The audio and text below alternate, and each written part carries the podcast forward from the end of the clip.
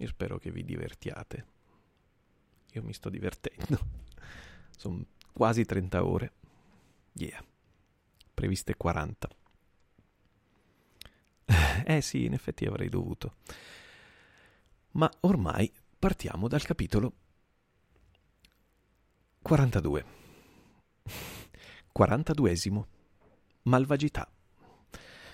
So bene che non starebbe a me, anche se questo manoscritto non fosse destinato che a me solo, ricordare con quanta tenacia continuassi ad applicarmi alla terribile arte della stenografia, cercando di progredirvi sempre per corrispondere all'attesa di Dora e alla fiducia delle sue zie.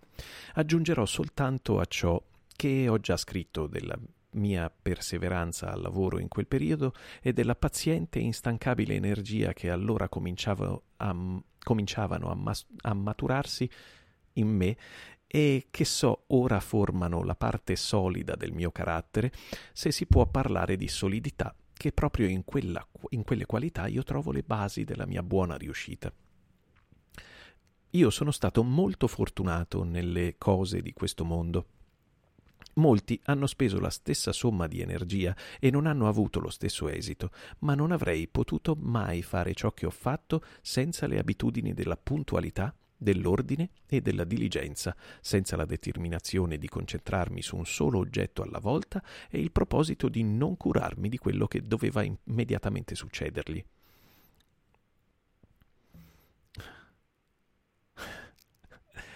Il cielo sa che io non scrivo questo con uno scopo di auto-incensamento. Chi passa con me in rassegna la propria vita, chi passa come me in rassegna la propria vita deve essere stato per risparmiarsi il rimorso di molte qualità neglette, di molte occasioni trascurate, di molti cattivi sentimenti lottanti e trionfanti di continuo negli imi recessi del cuore, veramente e profondamente buono.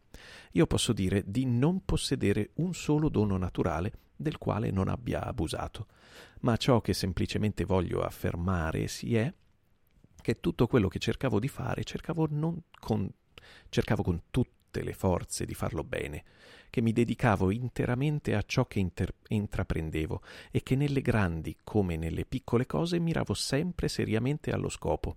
Io non ho mai creduto possibile che un'abilità naturale o acquisita raggiunga il suo fine senza un lavoro costante, fermo tenace. Non, tri- mon- non, si può trionfare al mondo senza il lavoro. L'ingegno svegliato e, e qualche. Scusate. L'ingegno svegliato e qualche occasione fortunata possono formare i due lati della scala sulla quale alcuni salgono, ma i pioli della scala debbono essere fatti di materia resistente e nulla potrebbe sostituire una completa, ardente, sincera volontà di riuscire non mai metter mano a nulla che non mi potesse occupare completamente e non mai affettare di deprezzare il mio lavoro, quale che si fosse, per me sono state sempre norme di aurea, di aurea saggezza.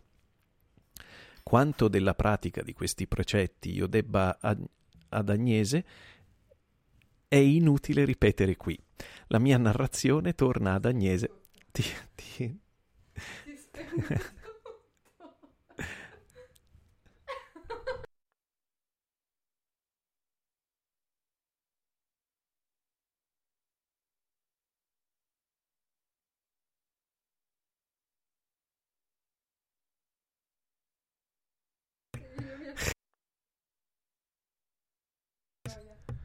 Ok, scusate.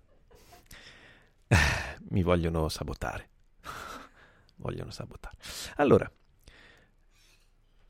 eh, sincera volontà di riuscire. Non mai mettere mano a nulla che non mi potesse occupare completamente e non mai affettare di disprezzare, di deprezzare il mio lavoro, quale che si fosse, per me sono state sempre norme di aurea saggezza. Quanto della pratica di questi precetti io debba ad Agnese è inutile ripetere qui. La mia narrazione torna ad Agnese con amore devoto. Ella venne a stare col dottore una, quindici, una quindicina di giorni. Una quindicina di giorni il signor Wickfield era vecchio amico del dottore e questi desiderava di parlar con lui e giovargli. Se n'era discusso con Agnese nella sua ultima visita a Londra e la sua venuta era il risultato della conversazione. Giunsero insieme lei e suo padre.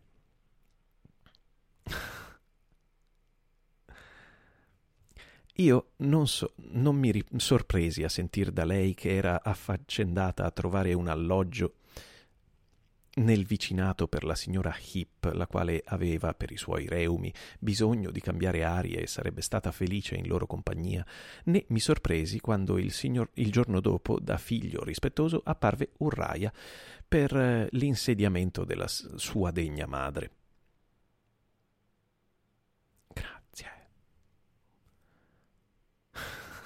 sì. Ormai. Vedete, signorino Copperfield, egli disse accompagnandomisi senza essere invitato in una... Ah, scusate, eh, Uriah, scusate. Vedete, signor Copperfield, egli disse accompagnandomisi senza essere invitato in una passeggiata nel giardino del dottore, una persona innamorata è sempre un po' gelosa, ansiosa, almeno di dare un'occhiata all'oggetto amato. Di chi siete geloso ora, dissi. Grazie a voi, signorino Copperfield, egli rispose, di nessuno in particolare ora, di nessun uomo almeno. Volete dire che siete geloso di una donna?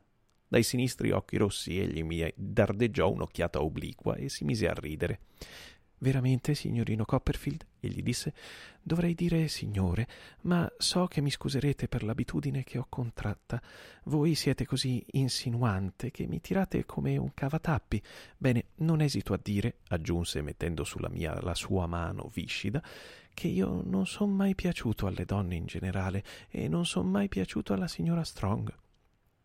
I suoi occhi in quell'istante apparivano verdi e guardavano nei miei con maligna scaltrezza. Che intendete dire? domandai. Ebbene, benché io sia procuratore, signorino Copperfield, egli rispose con una smorfia, ora intendo appunto ciò che dico. E che intendete con quello sguardo? soggiunsi con calma. Col mio sguardo? Santo cielo, Copperfield, siete veramente furbo. Che intendo con questo sguardo? Sì, con codesto sguardo. Egli sembrava molto divertito e rideva con la maggiore cordialità che gli era possibile. Dopo essersi stropicciato un po' il mento con la mano, continuò a dire tenendo gli occhi bassi e stropicciandosi ancora lentamente. Funziona? Ok.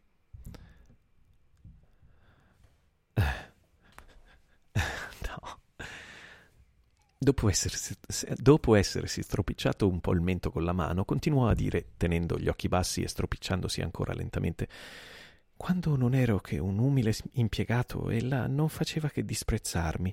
Voleva sempre che la mia Agnese andasse innanzi e indietro in casa sua, e con voi si mostrò sempre gentile, signorino Copperfield, ma io ero troppo al di sotto di lei per essere, non dico altro, preso da lei in considerazione.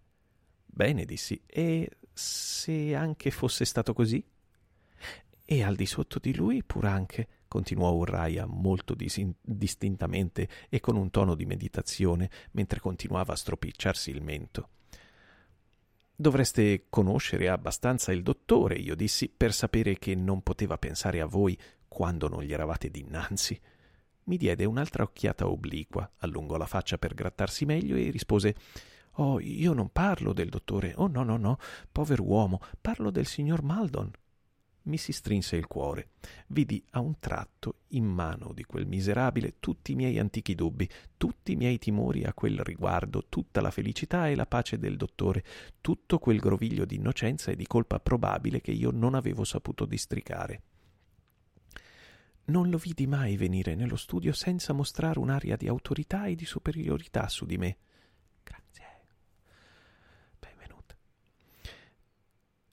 Disse Urraia. Veramente un bel tomo. Io ero mitissimo e umilissimo, e lo sono, ma quella sua aria non mi piaceva e non mi piace. Cessò dal grattarsi il mento e si succhiò le guance, in modo che si dovevano toccare all'interno, guardandomi di sbieco in quell'anto. Ella è una di quelle che si chiamano belle donne, egli proseguì dopo aver lentamente riportato il viso alla sua forma naturale. Di quelle che non sono mai capaci di, sentir, di sentimenti di amicizia per una persona come me. Lo so bene. Ella è appunto la persona capace di spingere la mia Agnese a guardare più in alto. Ma se non sono uno zerbinotto da, piace, da piacere alle donne, signorino Copperfield, ho un paio d'occhi che vedono e una certa esperienza. Noi umili abbiamo un paio d'occhi che sanno vedere. Mi sforzavo d'apparire indifferente e imperturbato, ma glielo leggevo in faccia, non ci riuscivo. Ora io non mi farò mettere nel sacco Copperfield, egli continuò sollevando con aria maligna di trionfo quella parte del viso dove sarebbe dove sarebbero state, se le avesse avute, le sopracciglia rosse. E farò tutto ciò che potrò per troncare questa amicizia. Io non la approvo. È inutile dirvi che io non sono di natura accomodante e che voglio evitare ogni indebita intrusione. Non sono disposto a correre il rischio, se posso evitarlo, di un complotto contro di me. Voi ordite sempre complotti e immaginate che tutti gli altri facciano lo stesso, dissi. Sarà così, signorino Copperfield, egli rispose, ma io ho uno scopo, come soleva dire il mio socio, e per raggiungerlo raccolgo tutte le mie forze. Non voglio che, perché sono umile, mi si traversi la strada, che nessuno mi impedisca di andare innanzi. Veramente bisognerà che io li metta a posto, signorino Copperfield.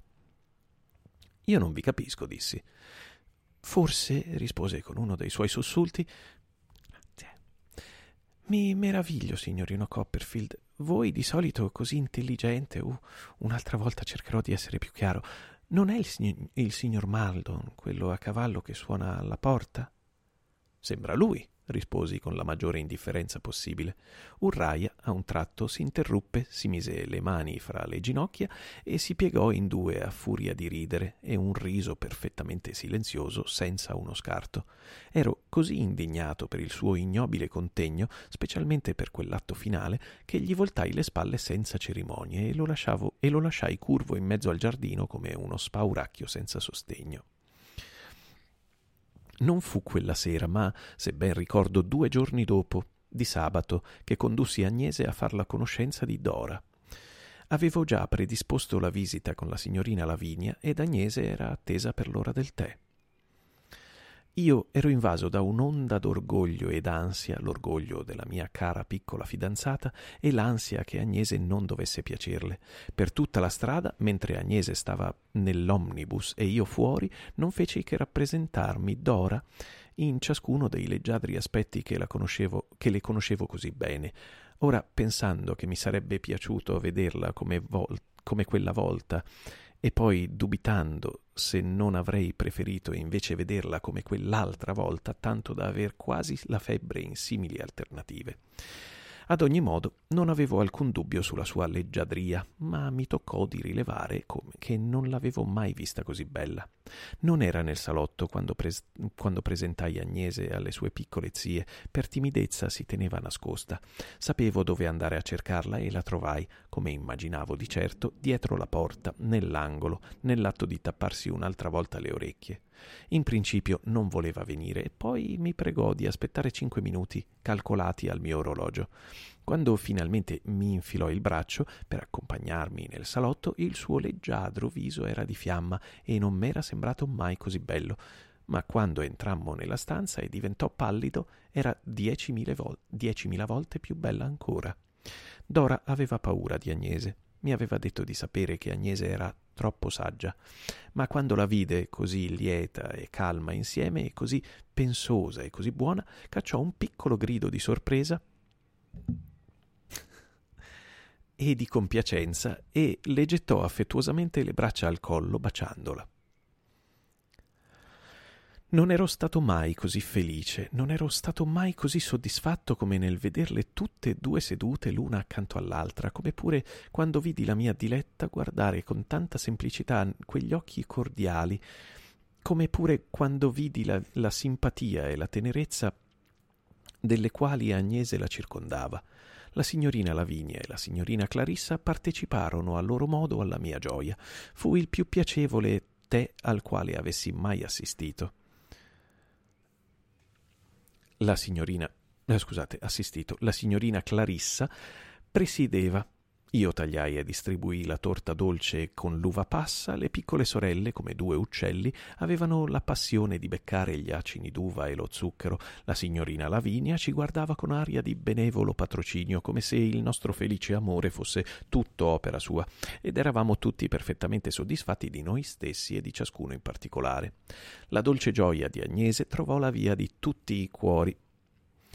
Il suo calmo interesse in quella che interessava Dora la sua maniera di far la conoscenza di Jeep, che le, che le corrispose immediatamente, il suo modo di scherzar con Dora che si vergognava di sedere, come altre volte, accanto a me, con la modesta grazia con la modesta grazia e la semplicità con cui sapeva farsi confidare da Dora i suoi piccoli segreti, pur tra i dubbi segni indubbi segni di rossore. Tutto questo sembrava che chiudesse in maniera perfetta il nostro circolo.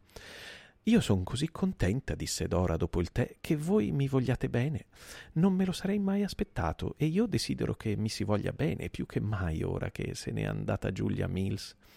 A proposito, mi sono dimenticato di dirlo, la signorina Mills s'era imbarcata e Dora e io eravamo andati a bordo di un gran bastimento a salutarla e c'era stato offerto un rinfresco di birra gassosa guava e altre le cornie della stessa specie, e poi avevamo lasciato la signorina Mills e a piangere a bordo su un seggiolino pieghevole con, una, con, un gran diario nuovo sotto il braccio, entro il quale ella si proponeva di registrare e tener sotto chiave le originali riflessioni che le avrebbe ispirato lo spettacolo dell'oceano. Agnese disse che era Agnese dice, disse che ella temeva che io avessi fatto di lei un ritratto poco lusinghiero, ma Dora la corresse subito. Oh no, ella disse scotendo i riccioli, lui non fa che lodarvi, fa tanto conto della vostra opinione che io la temevo per me. La mia buona opinione non può rafforzare il suo affetto per certe persone che egli conosce, disse Agnese con un sorriso, ed egli non ha che farsene della mia opinione.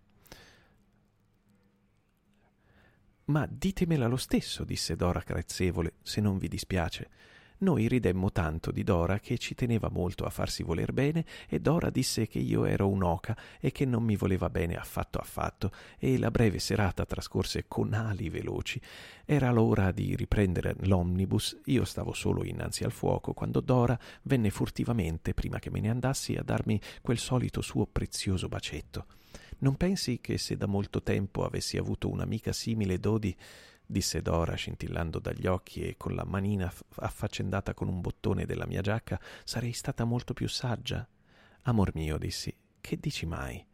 Tu credi che io dica una sciocchezza? rispose Dora senza guardarmi. Ne sei sicuro? Sì, che ne sono sicuro. Ho dimenticato, disse Dora ancora facendo girare con le dita il bottone, il tuo grado di parentela con, Agnese. Nessuna parentela, risposi, ma siamo cresciuti insieme come fratello e sorella. E non capisco perché. Ci siamo quasi. E non capisco per che ragione mai tu ti sia innamorato di me, disse Dora, cominciando a far girare un altro bottone della giacca. Devo alzarla. Forse perché non potevo vederti e non volerti bene, Dora. Figurati che tu mi avessi Figurati che tu non mi avessi mai veduta, disse Dora mettendo la mano su un altro bottone. Figurati che tu non fossi nata mai, dissi ridendo. Mi domandavo a che cosa ella stesse pensando mentre guardavo con tacita ammirazione la moribonda manina che viaggiava lungo la morbida, scusate, non era proprio lusinghiero, la morbida manina che viaggiava lungo fi- le fila la fila dei bottoni della mia giacca e la folta chioma che mi pendeva contro il petto e le ciglia abbassate che si levavano leggermente seguendo le dita che giocherellavano. Finalmente i suoi occhi guardarono nei miei ed essa si levò in punta di piedi per darmi, più pensosa che mai, quel prezioso bacetto una volta, due volte, tre, ed, un- ed uscì dalla stanza. Io niente. Cinque minuti dopo ritornarono tutte insieme e, inquietu- e la, l'insolita inquietudine di Dora s'era belle dileguata. Ella aveva allegramente determinato, prima che ce ne andassimo, di farci assistere a tutti i giochi di Jeep. Ci volle qualche tempo, non tanto in ragione della loro varietà, quanto per la riluttanza dell'esecutore, e non erano ancora finiti all'ora della partenza. Vi fu una frettolosa ma affettuosa separazione fra Agnese e Dora. Dora Dora avrebbe scritto ad Agnese, la quale non doveva badare alla forma delle lettere, diceva Dora, e Agnese doveva scrivere a Dora, e ci fu poi un altro addio allo sportello della vettura e un terzo allorché Dora, nonostante le rimostranze della signorina Lavinia, corse di bel nuovo verso lo sportello a rammentare Agnese di scriverle e a scuotere i suoi riccioli verso di me, già annidato accanto al cocchiere.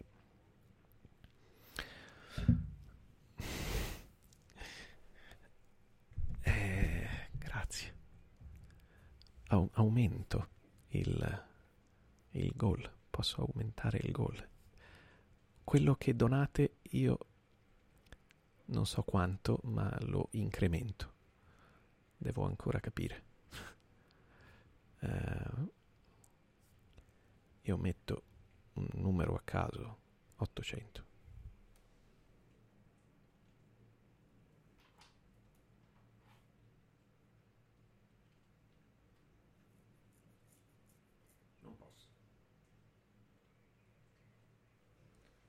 Come si fa a cambiare? Non l'ho mai fatto.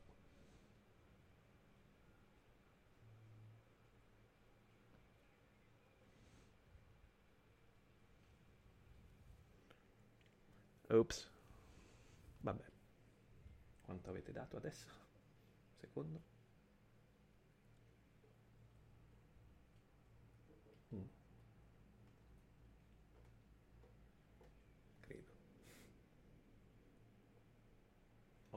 Perso il. C'è ancora? E infatti non c'è più. Comunque, eravamo a 501, giusto? Perché è arrivato il 19 e poi l'1. Siamo arrivati a 501. Giusto? Ok, faccio un nuovo gol. Aspettate.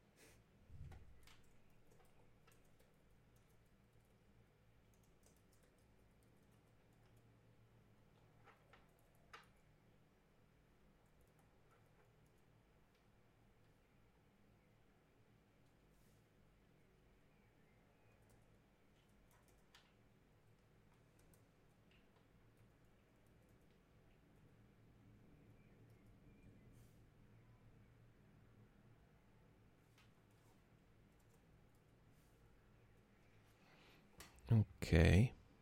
Dovrebbe essere tornata con 700. Grazie. Wow. Io corrisponderò una percentuale di quello per integrare. Scusate. L'omnibus ci doveva deporre vicino a Covent Garden dove si doveva prenderne un altro per Highgate Ero impaziente di sentire in quel breve tratto Agnese lodare Dora. Ah, quali parole! Con quanto fervore e amorevolezza ella levò al cielo la bella creatura conquistata, con tutte le sue innocenti grazie alle mie più soavi cure, con quanto tatto mi parlò senza averne l'aria della responsabilità che m'ero assunto per quella cara orfana. Non avevo mai, mai voluto tanto bene a Dora come quella sera. Quando scendemmo dalla vettura e ci avviammo alla luce delle stelle verso la casa del dottore, dissi ad Agnese che dovevo a lei quella felicità.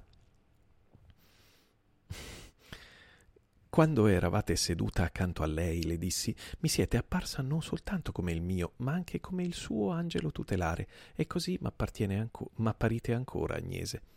Un povero angelo, rispose, ma fedele. Il chiaro tono della sua voce, che mi andò diritto al cuore, mi spinse naturalmente a dire la serenità che è una vostra dote particolare e soltanto vostra, Agnese, m'è parsa oggi l'abbiate riacquistata tutta e perciò ho cominciato a sperare che in famiglia siate più felice. Sono più felice in me, ella disse, ho il cuore calmo e leggero. Diedi uno sguardo al viso sereno che fissava il cielo e pensai che fossero le stelle a, far no, a farlo apparire così nobile.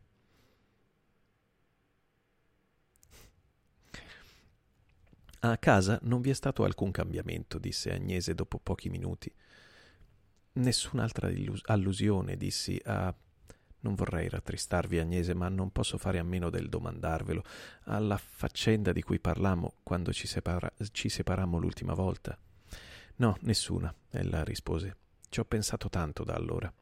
Dovevate pensarci meno. Ricordate che io confido nell'affetto semplice e fedele. Non abbiate alcun timore per me, Trotwood, ella aggiunse dopo un istante.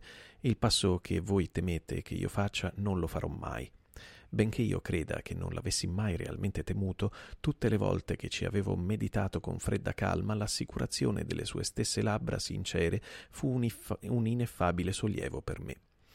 E glielo dissi candidamente. E quando questa visita sarà finita, dissi, già che non potremo essere soli in un'altra, vol- un'altra volta, quando, quanto tempo passerà ancora, mia cara Agnese, per rivedervi di nuovo a Londra? Probabilmente non troppo presto, ella rispose. Penso che sarà meglio, per l'amore di papà, rimanere a casa. Non sarà, non sarà probabile che per un po' di tempo non ci incontriamo spesso. Ma io scriverò spesso a Dora e così avrò spesso notizie di voi. Eravamo già nel cortiletto del villino del dottore che s'era fatto tardi. Alla finestra della camera della signora Strong ardeva un lume e Agnese, indicandomelo, mi diede la buonanotte. Non vi turbate, ella disse, dandomi la mano. Nelle nostre sventure e nelle nostre angosce ormai non posso essere più felice d'altro che della vostra felicità. Se mai potrete aiutarmi, state pur certo che ricorrerò a voi e che Dio vi benedica. Nel suo radioso sorriso e in quelle ultime note della sua chiara voce mi sembrò di nuovo di vedere e udire con lei la mia piccola Dora. Rimasi un po' a guardare le stelle attraverso il portico con un cuore pieno d'amore e di gratitudine e poi andai innanzi. Avevo fissato una camera in un decoroso Avevo fissato una camera in un decoroso alberghetto vicino e stavo per varcarne l'ingresso quando, voltando la testa, vidi lo studio del dottore illuminato. Sentii un mezzo rimorso d'averlo lasciato a lavorar solo al dizionario, con lo scopo di sincerarmene in, e in ogni modo di dargli la buonanotte, se egli era ancora affaccendato fra i libri, tornai indietro Tornai indietro e, attraversato pianamente il vestibolo e aprendo cautamente la porta, feci capolino nello studio. La prima persona che vidi, con mia gran sorpresa, alla tenue luce della lampada velata fu Uriah.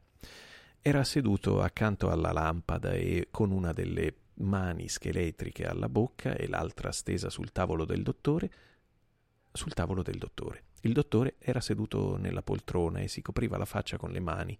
Il signor Wickfield, profondamente turbato e angosciato, si sporgeva innanzi col corpo e toccava irresoluto il braccio del dottore. Per un istante supposi che questi si sentisse male. Con quell'idea diedi recisamente un passo innanzi, allorché incontrai lo sguardo di Uriah e compresi di che si trattava. Feci per ritirarmi, ma il dottore mi accennò di rimanere.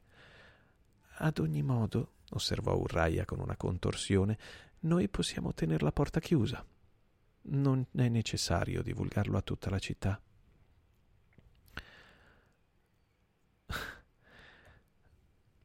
Così dicendo, andò in punta di piedi alla porta che aveva lasciata aperta e attentamente la richiuse. Ritornò e assunse il suo primo atteggiamento nella sua voce e nelle sue maniere v'era un'insopportabile affettazione di zelo pietoso più odiosa, almeno, almeno ai miei occhi, della più sforontata impudenza. Ho sentito l'imperioso dovere, signor Copperfield, disse Uriah, di partecipare al dottore quello di cui io e voi ci siamo già intrattenuti, ma voi non mi avete capito interamente. Gli scoccai un'occhiata, ma non gli risposi una parola, e avvicinandomi al mio vecchio e buon maestro, dissi poche frasi che, volevo, che volevano essere di conforto e di incoraggiamento. Egli mi mise la mano sulla spalla, come era solito fare con me ragazzo, ma senza levar la testa quasi canuta.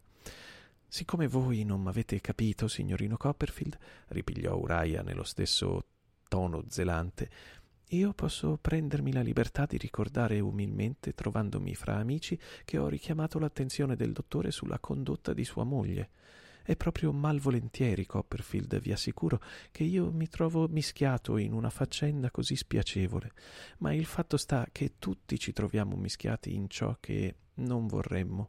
È questo che, de- che vo- vi volevo dire quando non m'avete capito. Mi domando ora, ricordando quel suo sguardo bieco, perché non lo afferrassi per il collo e non gli facessi esaminar, esalar l'ultimo respiro. Forse non mi sono spiegato bene, egli continuò, o forse non vi siete spiegato voi. Naturalmente non si voleva né l'uno né l'altro approfondire la cosa, ma finalmente ho deciso di parlar chiaro e ho detto al dottor Strong che. Che cosa dite, signore? Si era rivolto al dottore che aveva cacciato un lamento, un lamento che avrebbe commosso qualunque cuore, credo, ma che non ebbe effetto su quello di Uriah. Ho detto al dottor Strong, egli continuò, che chiunque può vedere che il signor Maldon e la Clara e la cara e bella signora che è la moglie del dottore sono troppo teneri l'uno per l'altro.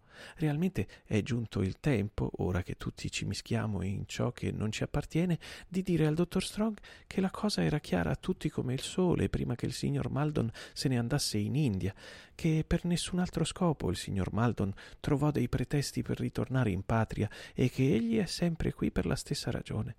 Quando voi siete entrato, signore, stavo appunto pregando il mio socio e si volse al signor Wickfield di dire al, sig- al dottor Strong sulla sua parola d'onore se anche lui da lungo tempo non sia della mia stessa opinione. Su, parlate, signor Wickfield. Siate così buono da dircelo. Sì o no, signore? Su, caro il mio socio. Per l'amor di Dio, mio caro dottore, disse il signor Wickfield mettendo di nuovo una mano indecisa sul braccio del dottore, non date troppa importanza a quel qualunque sospetto che io possa aver, a quel qualunque sospetto che io possa aver avuto. Ecco, esclamò Urraia scotendo il capo. Quale melanconica conferma delle mie parole, lui, un così vecchio amico, ma che Dio vi benedica, Copperfield. Quando io ero scrivano nel, nel suo studio, l'avrò veduto venti volte, non una sola, tutto turbato e a ragione, perché era padre e nessuno può fargliene un rimprovero, perché la signorina Agnese si trovava mischiata in cose che non dovevano avvenire. Mio caro Strong, disse il signor Wickfield con voce tremante, mio buon amico, non ho bisogno di dirvi che ho avuto sempre la cattiva abitudine di cercare in tutti un unico scopo e di giudicare le azioni di ciascuno a questa troppo ristretta stregua. stregua. E perciò posso aver avuto simili dubbi. Voi avete avuto dei dubbi, Wickfield? disse il dottore, senza levar la testa. Voi avete avuto dei dubbi. Parlate voi, caro socio. No, parlate voi, caro socio, incalzò Urraia. Li ho avuti, una volta, certo, disse il signor Wickfield. Io, Dio mi perdoni, credevo che anche voi li aveste. No, no, no, rispose il dottore con voce angosciata. Pensai allora, disse il signor Wickfield, che voi desideravate di mandar via dall'Inghilterra Maldon perché avvenisse un distacco che vi stava a cuore. No, no, no, no, rispose il dottore, per far piacere ad, ad Annie, per dare un'occupazione al compagno della sua infanzia, per null'altro. Così giudicai dopo, disse il signor Wickfield. Non potevo più dubitarne quando voi me lo diceste, ma pensavo, vi supplico di ricordarvi il principio ristrettissimo che è stato il mio difetto abituale, che in un caso in cui vi era tanta disparità di anni. Questo è il modo di arrivare al punto, signorino Copperfield, osservò Urraia con pietà insolente e ipocrita una signora così giovane e così attraente, per quanto rispetto vi portasse, poteva aver obbedito nello sposarvi soltanto a considerazioni mondane. Io non ammettevo altri innumerevoli sentimenti e circostanze che potevano averla decisa. Per amor del cielo, non dimenticate questo. No, era Wakefield. Vabbè, comunque, l'ho letta con Urraia. Con quanto tatto lo dice, osservò Urraia scotendo il capo giudicandola sempre al lume dell'unico mio principio, disse Wakefield. Ma io vi supplico, mio buon amico, per quanto avete di più caro, di considerar questo, ora son costretto a confessarlo, non potendo farne a meno. No, è impossibile, signor Wickfield, osservò Urraia, giacché siamo arrivati dove siamo arrivati. Che io, disse il signor Wickfield, dando un'occhiata di sgomento e di eh, disperazione al suo socio, che io avevo dubitato di lei e che avevo creduto ella mancasse ai suoi doveri verso di voi e che a volte, se debbo dir tutto, non vedevo di buon occhio che Agnese mantenesse con lei rapporti molto familiari perché non scoprisse che ciò che io vedevo e ciò che la mia teoria mi faceva vedere. Di questo non feci parola a nessuno, mi sarei ben guardato dal dirlo a nessuno, e per quanto possa essere terribile per voi l'udirlo, disse il signor Wickfield completamente affranto, se sapeste com'è terribile per me dirlo, sentireste compassione di me.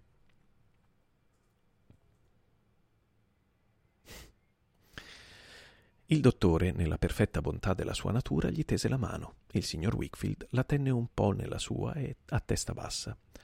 Lo so, disse Urraia, contorcendosi nel silenzio come un'anguilla, che questo è un argomento penoso per tutti, ma già che siamo arrivati fin qui, mi prendo del- la libertà di dire che anche Copperfield se n'era accorto.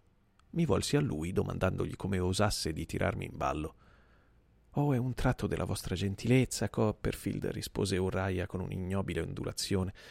Sappiamo tutti come siete amabile, ma non ignorate che quando vi parlai l'altra sera mi comprendeste benissimo. Mi comprendeste benissimo, Copperfield. Perché negarlo? Lo negate con le migliori intenzioni, ma non negatelo, Copperfield. Vidi il mite occhio del vecchio e buon dottore volgersi a me per un istante e sentii che la confessione dei miei antichi dubbi e sospetti era troppo chiaramente scritta sul mio viso per tentar di negarlo. Era inutile andare in furia, non potevo contraddirmi, non potevo cancellar nulla. 1500, sì. 1600 ormai, 1566.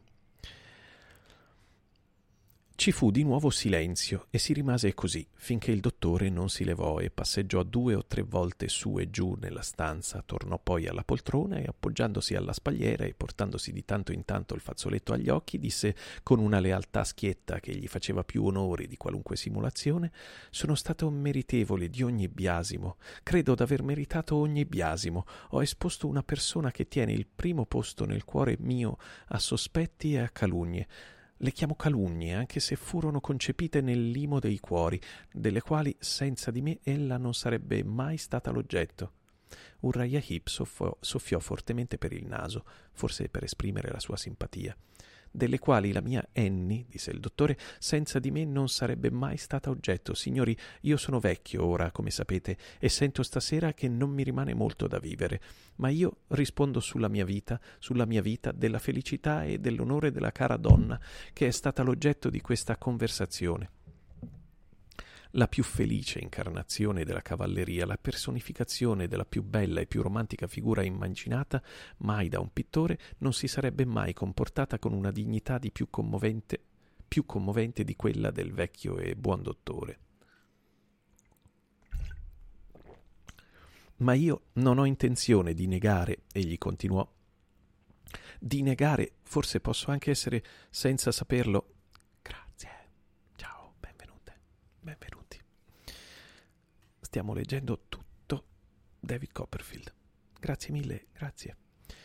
Ma io non ho l'intenzione di negare, egli continuò, di negare, forse posso anche essere senza saperlo disposto in qualche modo ad ammettere di aver potuto contro la mia volontà attrarre quella donna nella rete di un matrimonio infelice non sono un individuo dotato di una grande facoltà d'osservazione e non posso non ammettere che l'osservazione di parecchi di diverse età e condizioni, tutti concordi in una stessa cosa, sia naturalmente migliore della mia. Grazie, grazie davvero. Avevo spesso ammirato, come ho già detto altrove, la benevolenza delle sue maniere verso la sua giovane moglie, ma la rispettosa tenerezza da lui manifestata in ogni a le- accenno a lei in quella occasione e il modo quasi di riverenza col quale allontanava da sé ogni dubbio sull'onestà di lei lo levarono ai miei occhi a un'altezza indicibile. Io la sposai, disse il dottore, quando ella era molto giovane la presi con me quando il suo carattere era appena formato. Era stato felice, ero stato felice d'aver contribuito al suo sviluppo. Conoscevo bene suo padre, conoscevo bene lei, le avevo insegnato ciò che avevo potuto per l'amore di tutte le sue belle e virtuose qualità. Se, del, se le ho fatto del male, come temo, nell'approfittare, senza volerlo, giuro, della sua gratitudine e del suo affetto, io le chiedo sinceramente perdono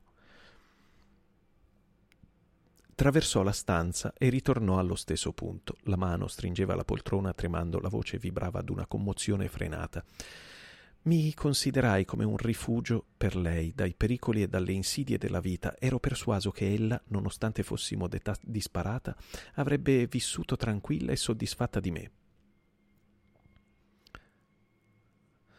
Ma non crediate che io non abbia pensato che un giorno l'avrei lasciata libera di sé e ancora giovane ancora bella, ma con un più maturo giudizio. No, signori, in parola d'onore. Il suo onesto viso appariva radioso di fedeltà e di generosità. Ogni parola aveva una forma derivata unicamente dall'altezza di quei suoi sentimenti. La mia vita con mia moglie è stata molto felice fino a stasera. Ho avuto molte occasioni di benedire il giorno in cui involontariamente le feci torto. La sua voce, che balbettava sempre più pronunziando queste parole, tacque per un istante, poi continuò. Una volta svegliato dal mio sogno, in un modo o nell'altro ho sempre sognato in vita mia. Comprendo che è naturale che ella abbia qualche sentimento di rimpianto per l'antico compagno d'infanzia. Sarà purtroppo vero che ella lo consideri con un innocente rimpianto e pensi a ciò che sarebbe potuto essere se non mi fossi trovato io sulla sua via. Molto che ho veduto, ma non ho notato, m'è parso con un nuovo significato in quest'ultima ora di supplizio, ma Oltre questo, signori, il nome della cara donna non deve essere sfiorato da una parola, da un soffio di un dubbio. Per un po' il suo occhio s'accese e la sua voce fu ferma, per un po' egli tacque di nuovo, poi Subito riprese. Non ho altro da fare che sopportare con la massima sottomissione la conoscenza dell'infelicità di cui sono stato l'origine. È lei che dovrebbe rimproverare me, non io lei. È mio dovere ora di proteggerla dal sospetto, dal crudele sospetto che neppure i miei amici hanno potuto evitare. Più noi vivremo in solitudine, più questo compito mi sarà facile, e quando verrà il tempo, e venga presto, per grazia del Signore misericordioso, che la mia morte la libererà dal giogo, io, dal gioco, io chiuderò gli occhi dopo aver contemplato il suo volto onesto con illimitata fiducia e illimitato amore e la lascerò senza tristezza allora, perché viva giorni più, più felici e radiosi. Le lagrime mi impedivano di vederlo, tanta bontà, semplicità e forza m'avevan commosso fin nel profondo. Egli s'era avviato alla porta quando aggiunse Signori, vi ho mostrato il cuor mio, son certo che lo rispetterete. Ciò che ho detto stasera non deve essere ripetuto. Wickfield, mio vecchio amico, aiutatemi ad andar su. Il signor Wickfield accorse subito, senza scambiarsi una parola, uscirono insieme, seguiti dallo sguardo di Uriah. Bene, signorino Copperfield, disse Uriah volgendosi benignamente verso di me. La cosa non ha preso la piega che avevo sperato.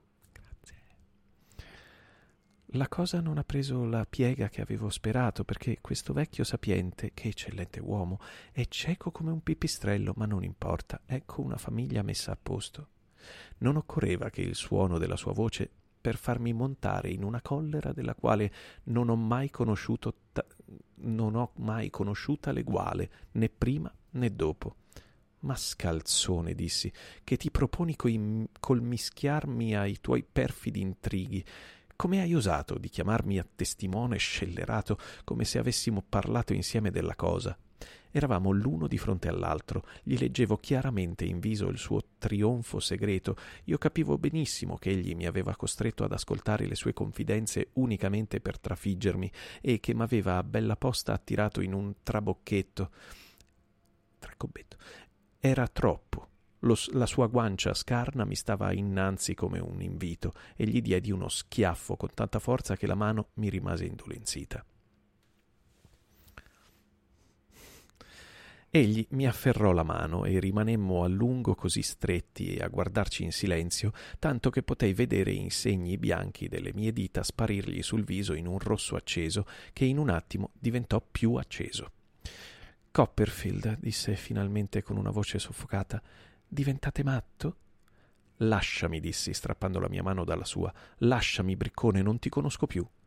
Non mi conoscete? disse costretto dal dolore alla guancia a portarvi la mano.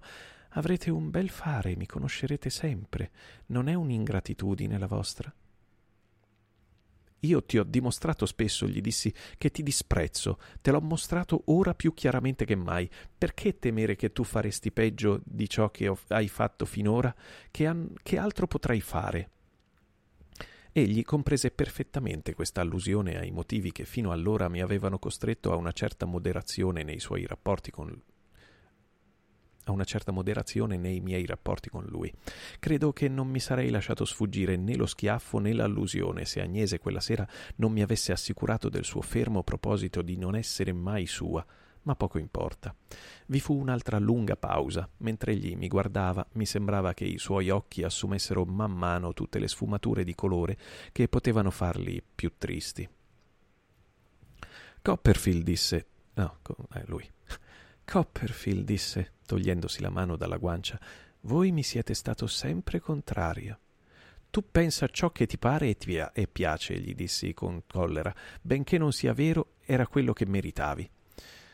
Eppure vi ho sempre voluto bene, Copperfield. Non mi degnai di rispondergli e presi il cappello per andarmene quando egli si piantò fra me e la porta. Copperfield, egli disse, per litigare bisogna essere in due. Io non voglio litigare. Puoi andare al diavolo, dissi. Non dite così, egli rispose. So che dopo ve ne pentirete. Come potete farvi così inferiore a me da mostrarvi in tale condizione di spirito? Ma io vi perdono. Il tuo perdono? risposi sdegnosamente. Sì, io vi perdono e non potete proibirmelo, rispose Urraia. Chi direbbe che siete stato capace di percuotermi quando vi sono stato sempre amico? Ma per litigare bisogna essere in due e io non voglio litigare, io continuerò ad essere amico e vostro, a vostro dispetto, così ora sapete ciò che potrete aspettarvi da me. La necessità di, di, di disputare a bassa voce la sua parte era lenta, la mia vivace, per non, distur- per non turbare la casa a quell'ora non mi rendeva migliore, benché la mia ira andasse sbollendo dicendogli semplicemente che mi aspettavo da lui ciò che sempre m'ero aspettato, senza aver sperimentato la minima delusione, spalancai la porta su di lui come fosse stato una grossa noce messa lì per essere schiacciata e uscii. Ma anche lui doveva uscire per andare a coricarsi in casa di sua madre, e prima che avessi fatto un centinaio di passi me lo sentia alle costole. Voi sapete, Copperfield, mi disse in un orecchio, io non voltai la testa, che vi mettete dalla parte del torto. Io avvertivo che era così e me ne sentivo maggiormente irritato. Voi non credete che la vostra sia stata una bella azione e non potete proibirmi di perdonarvi. Non ho intenzione di dir nulla a mia madre o, anima, o ad anima viva. Sono risoluto di perdonarvi, ma mi domando come abbiate avuto il coraggio di levar la mano contro una persona che voi conoscete così umile. Mi sentivo appena meno vile di lui.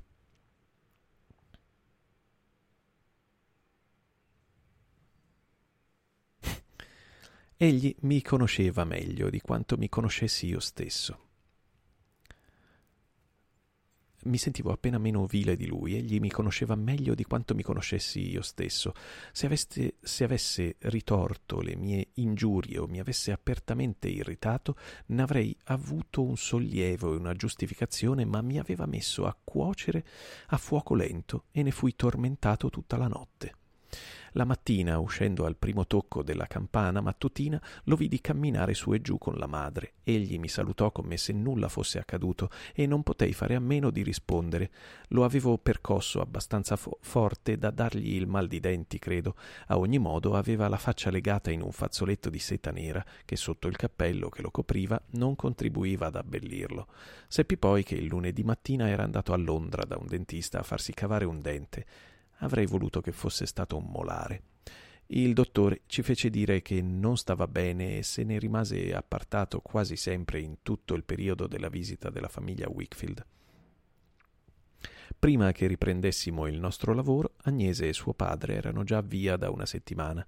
Il giorno prima il dottore mi aveva personalmente consegnato una letterina aperta a me diretta, nella quale mi raccomandava con poche affettuose parole, di non fare allusioni al colloquio di quella sera. Io l'avevo riferito a mia zia, ma a nessun altro.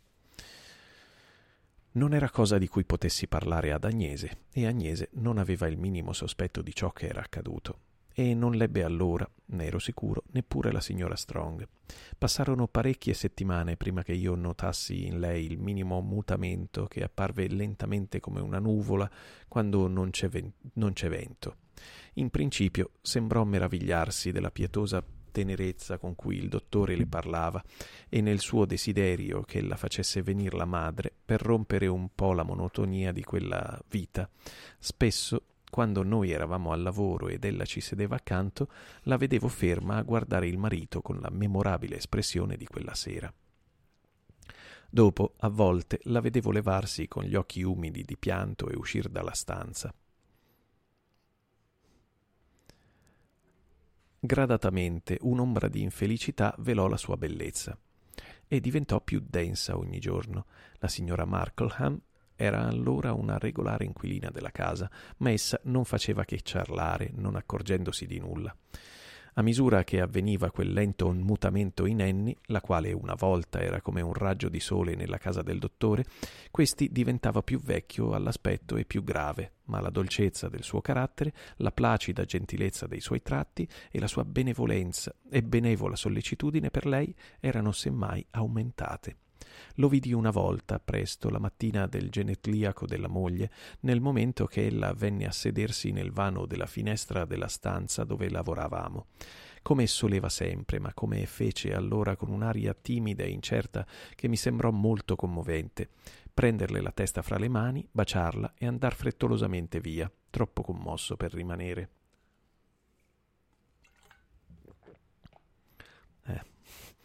Vidi lei rimanere nel punto dove egli l'aveva lasciata, rigida come una statua, e poi chinar la testa e giungere le mani e piangere.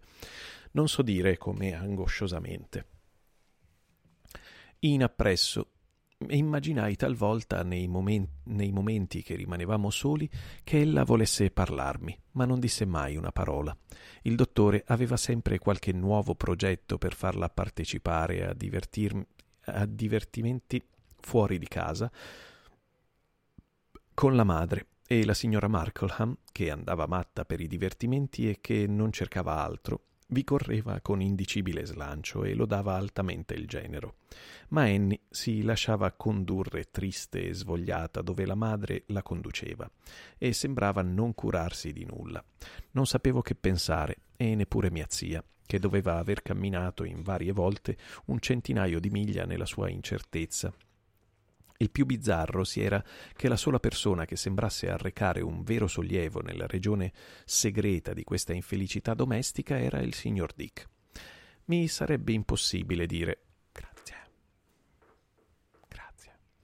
Mi sarebbe impossibile dire, come sarebbe stato impossibile a lui stesso, quali fossero i suoi pensieri al riguardo o le sue osservazioni, ma le venerazioni che egli aveva per il dottore, come ho ricordato nella narrazione della mia vita scolastica, era illimitata, e vi è una sottigliezza di percezione nel vero affetto che si lascia indietro anche quando si tratti dell'affetto di qualche povero animale per l'uomo. Perfino l'intelligenza più alta nel signor Dick, questo spirito del cuore, se così posso chiamarlo, vide qualche raggio della verità. Egli aveva orgogliosamente ripreso a esercitare il suo privilegio, in molte delle sue ore di riposo, di passeggiare su e giù nel giardino col dottore, appunto come soleva passeggiare nel giardino di Canterbury. Non, ma non appena le cose furono nella condizione già detta, egli dedicò tutte le sue ore di riposo, e si levava più presto per averne di più, a quelle passeggiate. Se non era mai stato più felice di quando il dottore gli leggeva la sua prodigiosa opera, il dizionario, egli appariva ora veramente infelice. Ottimo. Funziono. Grazie. Egli appariva ora veramente infelice se il dottore non lo traeva di tasca e cominciava. Quando il dottore e io eravamo occupati, egli aveva contratto l'abitudine di passeggiare su e giù nel giardino con la signora Strong, aiutandola a coltivare i suoi fiori prediletti o a ripulire le aiuole. Forse quell'interessamento e il suo affettuoso sguardo trovavano sempre una, rip- una rispondenza nei cuori dei due coniugi, ciascuno sapeva che l'altro voleva bene al signor Dick e che egli voleva bene a entrambi, ed egli diventò ciò che nessun altro poteva diventare, un legame fra loro. Quando penso a lui e lo veggo col volto saggio e impenetrabile, passeggiare su e giù col dottore, felice di tutte le parole incomprensibili del dizionario, quando penso a lui e lo veggo portare dietro a Annie un colossale annaffiatoio o trascinarsi carponi, occupato in pazienti e microscopici lavori fra le foglioline, esprimendo come nessun filosofo avrebbe potuto in tutto ciò che faceva un delicato desiderio di rendersi utile, mostrando simpatia, fedeltà e affetto ad ogni buco, per così dire, dell'annaffiatoio, quando mi dico che in, quel moment, in, quei momenti la sua anima, tutta compresa nella, dalla muta tristezza dei suoi amici, non si smarriva più nelle antiche follie che neppure una volta introdusse nel giardino l'infelice re Carlo, che non inciappò un momento nella sua buona volontà riconoscente, che non dimenticò mai che v'era lì qualche malinteso da appianare, mi sento quasi confuso d'aver potuto credere che egli non fosse sempre con la testa a posto, specialmente se tengo conto del poco che ho fatto con la mia. Soltanto io so, Trot, quanto valga quell'uomo, osservava orgogliosamente mia zia allorché se ne parlava. Dick farà ancora di più Prima di chiudere questo capitolo bisogna che passi a un altro soggetto. Mentre in casa del dottore c'erano ancora gli ospiti, osservai che il portalettere ogni mattina portava due o tre missive per Uriah Heep che rimaneva a Highgate con, a Highgate con gli altri, essendosi in tempo di vacanza. L'indirizzo era sempre di mano del signor Micawber, che adottava per gli affari il rondo.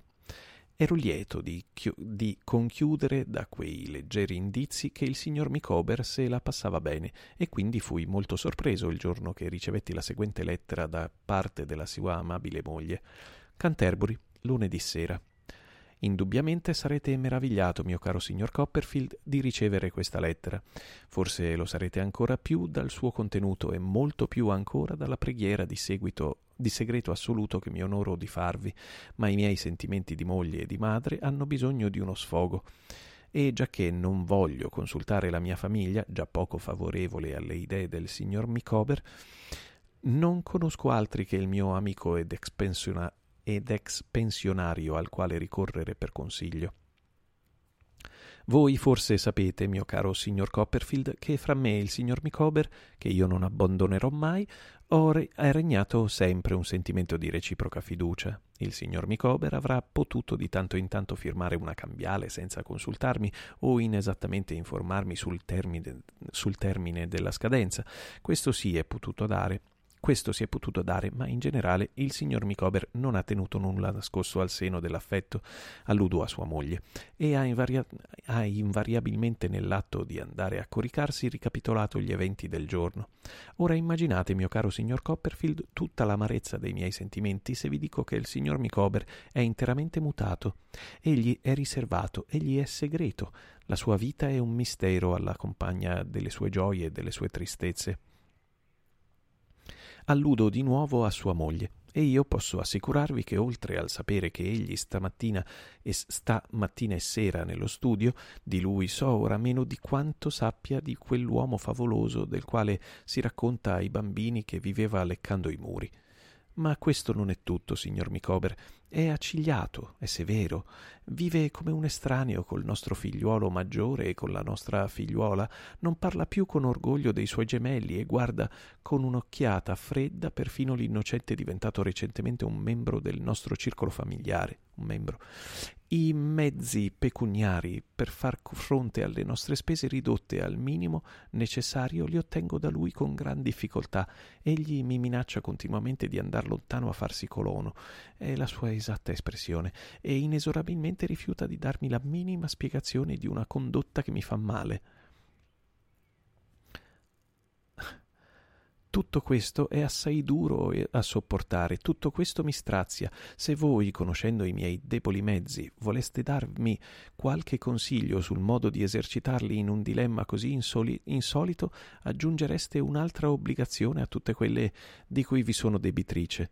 Con le tene- tenere espressioni dei miei figliuoli e un sorriso dal fortunatamente inconscio nuovo arrivato, io rimango, caro signor Copperfield, la vostra aff- afflitta Emma Micawber non mi sentii in diritto di darle di dare a una donna dell'esperienza della signora Mikober un consiglio diverso da quello di cercare di riconquistare il signor Mikober a forza di pazienza e di bontà, della quale cosa ero a ogni modo sicuro, ma la sua lettera non mi diede perciò meno da pensare.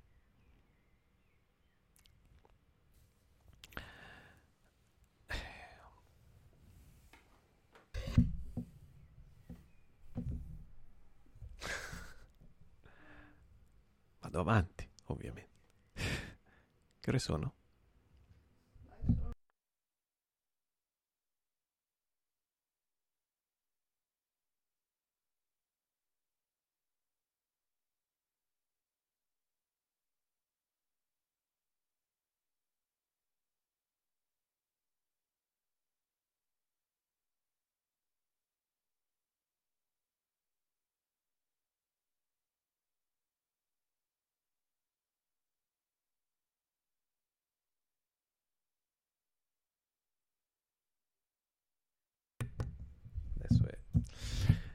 Visto che siamo a un'ora, faccio un altro poi pausina e vediamo. Capitolo 43. Un altro sguardo al passato. Sostiamo di nuovo innanzi a un periodo memorabile della mia vita. Tiriamoci da parte per veder sfilare in, un, in, una oscura processione i fantasmi accompagnati dalla mia stessa ombra di quei giorni che furono. Settimane, mesi, stagioni, Oh, dai. Sostiamo di nuovo innanzi a un periodo memorabile della mia vita, tiriamoci da parte per veder sfilare in un'oscura processione i fantasmi, accompagnati dalla mia stessa ombra, di quei giorni che furono. Settimase, settimase, meni. Settimane, mesi, stagioni si, dilegua, si dileguano e mi sembrano poco più di una giornata estiva e di una serata invernale. Ora la campagna dove vado a passeggio con Dora è tutta un fiore, un campo d'oro lucente, e ora la brughiera invisibile giace a, pro- a poggetti e a Monticelli sotto una coltre di neve. In meno di un soffio il fiume che scorre attraverso le nostre passeggiate della domenica scintilla al sole d'estate, è increspato dal vento invernale o appesantito da mobili lastre di ghiaccio. Più rapido che mai il fiume scorre come il mare, balena soscura e dilegua. Non un filo è mutato in casa delle due vecchie sorelle che mi danno l'immagine di due uccelli. È saltata? No. Il pendolo su, sul caminetto continua il suo tic-tac, il barometro continua a rimanere sospeso nel vestibolo. Né l'orologio né il barometro sono mai esatti, ma noi crediamo in entrambi devotamente sono legalmente maggiorenne, ho raggiunto la, la, dignità dei 21 anni, ma è una specie di dignità che chiunque può conseguire. Vediamo piuttosto ciò che ho saputo fare. Ho domato quell'arte selvaggia che si chiama la stenografia e ne traggo e stenografia e ne traggo dei rispettabili guadagni. Ho una gran reputazione per la mia abilità in tutti i misteri di, quell'ar- di quell'arte e faccio parte di una schiera di dodici stenografi che raccolgono le discussioni parlamentari per un giornale del mattino. Tutte le sere prendo nota di predizioni che non si avverano mai, di programmi che non sono mai messi in esecuzione, di spiegazioni fatte unicamente per dar polvere negli occhi. Io faccio continue orge di parole, Britannia, l'infelice donna, mi sta sempre dinanzi, come un pollo allo spiedo, ben pulito e lardellato, passato da parte a parte dal, da penne d'acciaio e legato e stretto intorno intorno da un nastrino rosso. Sto dietro le quinte abbastanza per sapere il valore della vita politica, quindi politicamente sono un incredulo e non sarò mai un convertito. Il mio caro amico Treddles s'è provato anche lui nello stesso lavoro, ma senza riuscirvi. Non ha perso il buon umore che per il suo insuccesso e mi ricorda che egli si è considerato sempre di duro comprendonio. Lo stesso giornale dove io lavoro lo impiega di tanto in tanto a raccogliere fatti che poi sono trascritti e abbelliti da penne più abili. Egli entra nel foro e con ammirabile industria e abnegazione è riuscito a raggranellare un altro centinaio di sterline da offrire a un procuratore del quale frequenta lo studio. Una gran quantità di vino di Porto fu consumata il giorno del suo ricevimento e, considerando la spesa, debbo credere che gli studenti del Temple ne abbiano largamente approfittato. Ho fatto un altro tentativo, con timore e tremore, mi sono provato a diventare autore. Ho scritto una cosetta in segreto, l'ho mandata a una rivista e la rivista l'ha pubblicata. Così ho preso cuore a scrivere altri lavorucci che mi sono regolarmente pagati. In complesso i miei affari sono bene avviati e quando calcolo i miei guadagni sulle dita della sinistra passo il terzo dito e arrivo sul quarto alla seconda giuntura. Noi avevamo lasciato Buckingham Street per, ri- per trasferirci in un bel villino vicinissimo a quello che avevo ammirato tanto nel mio primo entusiasmo. Mia zia però che aveva venduta la casa di Dover con un buon guadagno, non intende rimanervi, ma si propone di andare ad abitare una casetta ancora più piccola nello stesso vicinato. Che cosa significa tutto questo? Il mio matrimonio? Appunto. Appunto, sto per sposare Dora. La signorina Lavinia e la signorina Clarissa hanno dato il loro consenso. Esso e se mai ci furono canerini in agitazione, somigliarono perfettamente ad esse. La signorina Lavinia, che si è assunta la sovrintendenza della, della guardaroba della mia diletta, è continuamente occupata a tagliare corazze di carta grigia e discutere con qualche rispettabile giovane che ha un, lu- un lungo pacco e una misura lineare sotto il braccio. Una sarta, sempre col petto trafitto ad un ago infilato, mangia e dorme in casa, e a me sembra che mangi, beva e dorma senza mai togliersi il ditale. La mia cara è, diven- è diventata un vero manichino. Ogni momento viene chiamata per provarsi qualche cosa.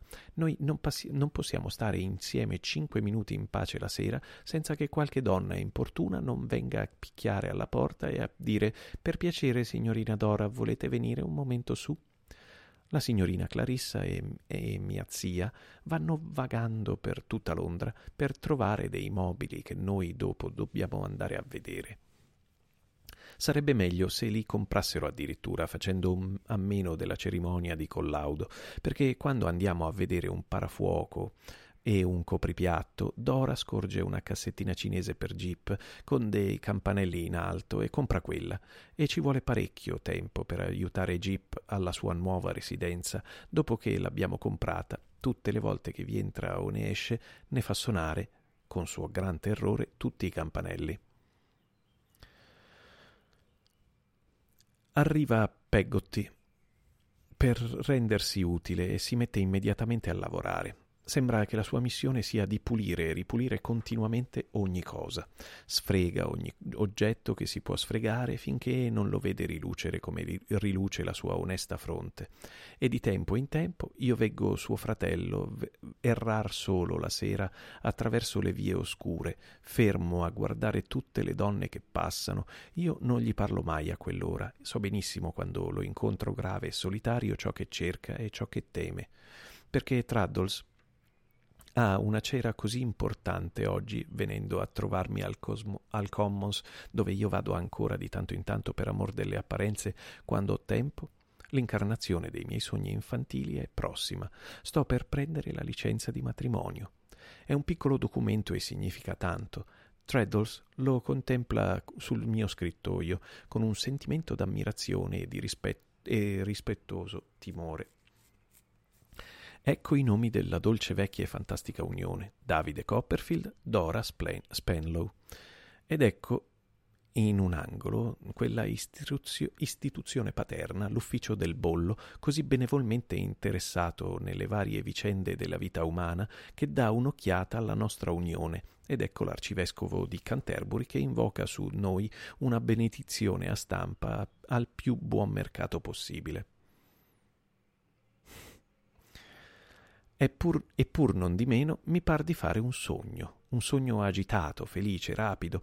Non mi par possibile che si avvererà, eppure non posso non pensare che quanti mi incontrano per via debbano avere certamente una specie di percezione che io postdomani sarò sposo. La corte dei sorrogati mi ravvisa quando vi vado a giurare e dispone di me con familiarità come se passasse fra noi un vincolo massonico. Treadles non m'è affatto necessario, ma mi accompagna in qualità di mio aiutante generale.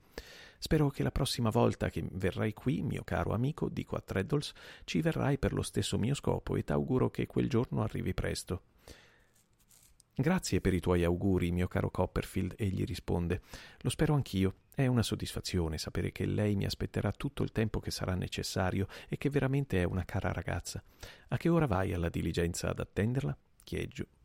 Alle sette, dice Treddles consultando il suo vecchio orologio d'argento, lo stesso orologio da cui una volta a scuola aveva cavato una ruota per far un mulino ad acqua. La stessa ora della signora Wickfield, credo. Un po' più presto la signora Wickfield arriva alle otto e mezza.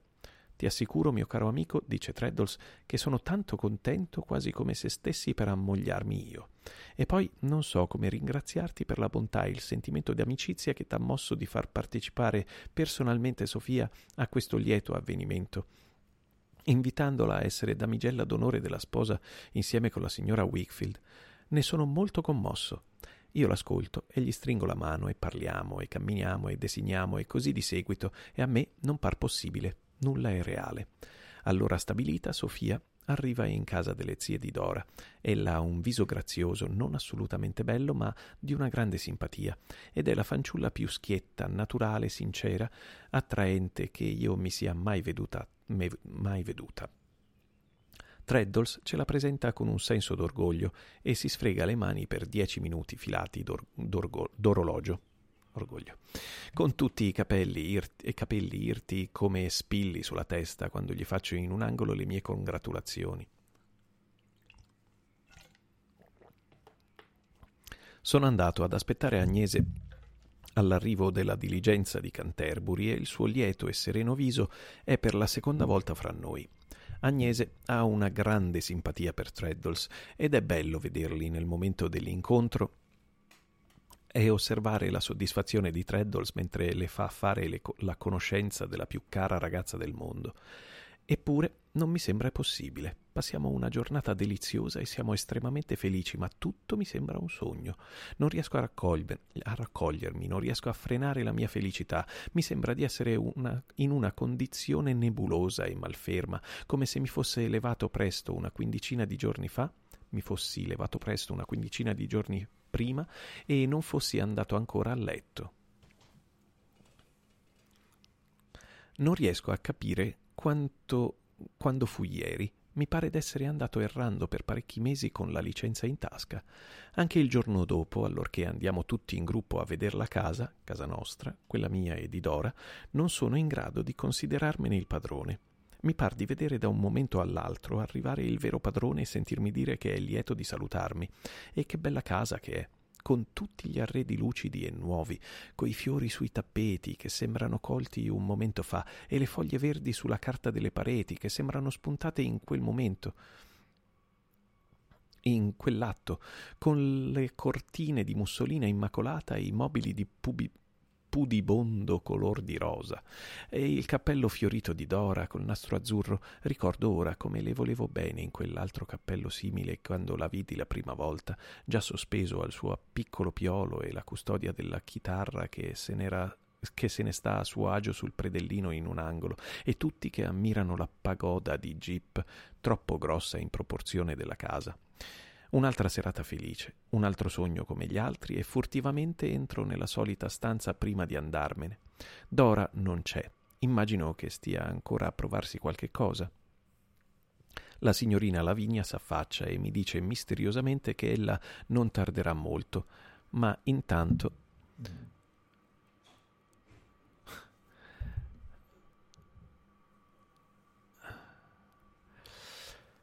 La signorina Lavinia si affaccia e mi dice misteriosamente che ella non tarderà molto, ma intanto ritarda e finalmente sento un fruscio alla porta e qualcuno picchia.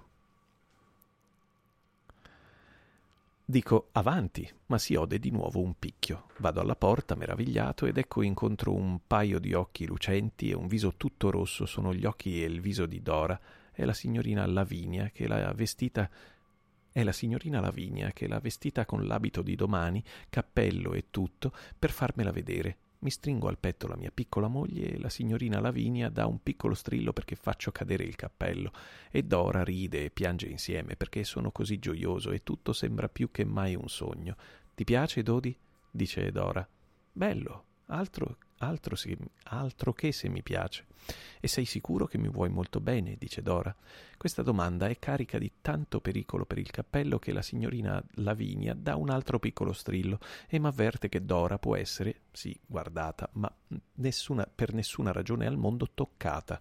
Così Dora rimane un paio di minuti in un delizioso atteggiamento di confusione per essere ammirata e poi si leva il cappello, come è più graziosa senza, e se ne va con esso in mano e ritorna ballando con le vesti di tutti i giorni e domanda a Jeep se io ho una bella mogliettina e se perdonerà alla sua padroncina che si marita, inginocchiandosi per farlo star zitto sul libro di cucina per l'ultima volta nella sua vita da nubile.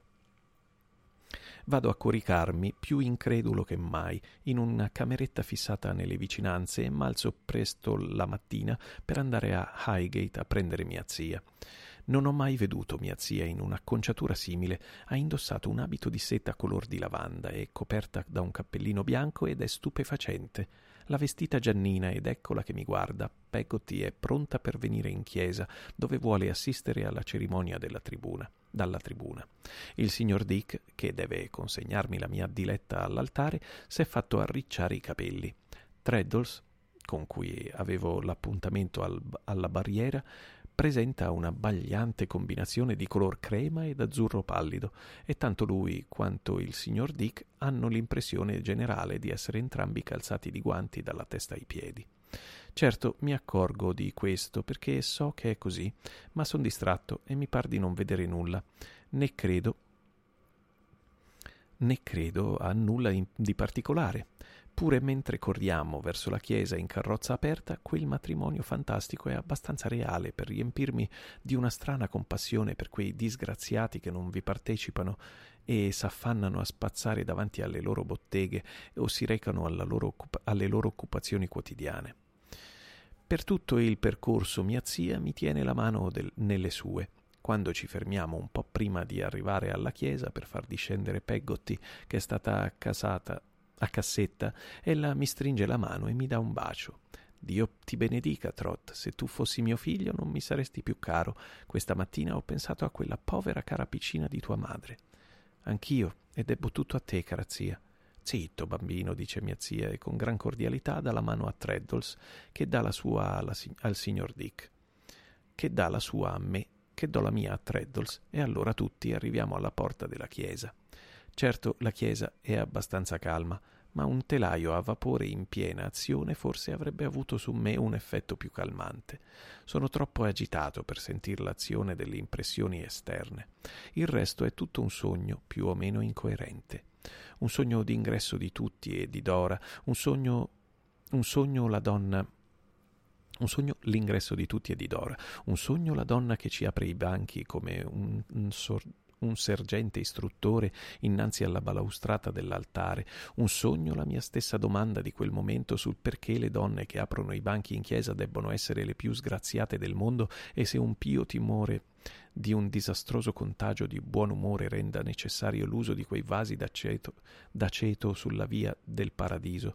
Un sogno l'apparizione del pastore e del chierico, i pochi barcaiuoli e alcune altre persone che sono entrati, un vecchio marinaio dietro di me che riempie la chiesa di un forte odore di rum, il servizio che comincia a essere letto con voce grave e la nostra profonda attenzione, un sogno la signorina Lavinia che fa da damigella d'onore semi-ausiliaria ed è la prima a piangere facendo omaggio, come io credo, alla memoria di Pidger. Agnese che ha cura di Dora, mia zia, che si sfiora che si sforza di apparire un modello di gravità mentre le lagrime le, le, rigano il viso, la piccola Dora che trema tutta e risponde con fiochi bisbigli. Un sogno, il nostro inginocchiarci insieme, a fianco a fianco, Dora che trema sempre meno, ma mi s'aggrappa sempre alla mano d'Agnese. Il servizio che continua tranquillo e grave. Noi ci guardiamo a vicenda in una condizione di mese d'aprile tra lagrime e sorrisi. Quando la cerimonia è finita, la mia giovane moglie, che nella sagrestia si commuove e piange per il suo povero papà, suo caro papà. Un sogno, il sorriso che si riaccende in lei e le firme di tutti noi. L'una dopo l'altra sul registro la mia andata nella tribuna a cercar Peggotty che mi abbraccia in un angolo e mi dice che ella ha visto sposare la mia cara mamma, la fine della cerimonia e la nostra uscita, un sogno il mio orgoglioso e gioioso passaggio nella navata con la mia dolce moglie a braccetto e attraverso una nebbia di persone appena intravedute, di pulpiti, tombe, banchi, fonti, organi e vetrate in tutte le quali cose fluttuano in tutte le quali f- cose fluttuano vaghe memorie della chiesa della mia infanzia di tanto tempo fa. Un sogno il mormorio mentre passiamo sulla giovine coppia che noi far- formiamo, sulla leggiadria della mia mogliettina, la nostra gioia e il nostro cicalio al ritorno in carrozza, Sofia che, si dice che, che ci dice che quando aveva sentito domandare la, lice- la licenza a Treddles al quale io l'avevo affidata, s'era sentita venir meno, convinta com'era o che egli l'avesse perduta o che se la fosse fatta rubare in tasca, Agnese che ride allegramente, Dora così amante d'Agnese che non se ne vuole separare e la tiene sempre per mano. Un sogno l'avvento, l'avvento di una colazione con abbondanza di cose buone e sostanziose da mangiare e da bere, alle quali io prendo parte come farei in qualunque altro sogno, senza la minima percezione del loro sapore, mangiando e bevendo, se m'è lecito dire, nient'altro che amore e matrimonio, perché come non credo a tutto il resto, non credo alla solidità delle vivande. Un sogno il discorso che pronunziò come in sogno, senza che pronunzio come in sogno, senza un'idea di ciò che intendo dire, con la piena convinzione di non aver detto affatto che siamo semplicemente e naturalmente più felici che ci è possibile, in sogno si capisce. Un sogno che Jeep mangi la torta nuziale, ciò che più tardi non gli riesce un sogno che i cavalli di posta siano pronti e che Dora vada via per cambiarsi l'abito, un sogno mia zia e la signorina Clarissa che rimangono con noi e la nostra passeggiata nel giardino e mia zia che ha fatto a colazione un vero discorsetto sulle zie di Dora e un discorsetto che l'ha molto divertita e che l'ha perfino inorgoglita. Un sogno che Dora sia già pronta e che la signorina Lavinia si liberi su di lei, riluttante a perdere il bel balocco che l'ha sempre così piacevolmente occupata, Dora, che sorpresa, scopre ogni momento di aver dimenticato un gran numero di bazzecole e tutti s'affannano a correre da tutti i lati per andarle a prendere. Un sogno il cerchio intorno a Dora, quando ella comincia a dire addio un cerchio con tutti quei lucenti colori e quei nastri che sembra un'aiuola di fiori, un sogno che la mia diletta, quasi soffocata tra i fiori, ne esca sorridente e lagrimante insieme per gettarsi tra le mie braccia gelose. Un sogno, il mio desiderio di prendere il braccio in braccio Jeep, che deve venire con noi, e l'osservazione di Dora che dice no, perché deve portarlo lei.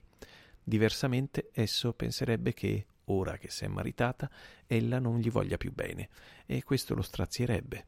Il nostro andare a braccetto e Dora che si ferma per voltarsi a dire, scoppiando a piangere, se sono stata cattiva e ingrata per voi, perdonatemi un sogno la sua manina che si agita mentre ci avviamo di nuovo, la nuova fermata di Dora che si volta ancora e corre da Agnese per darle il suo ultimo bacio e il suo ultimo addio. Finalmente eccoci in vettura insieme e io mi sveglio dal sogno. Finalmente credo alla realtà. Accanto a me ecco la mia cara, cara mogliettina alla quale voglio tanto bene. Sei felice ora sciocco? disse Dora. Dice Dora. E sei sicuro che non te ne pentirai? Mi sono tratto da parte per vedere sfilare i fantasmi dei giorni trascorsi. Ora che sono passati, ripiglio il filo della mia storia.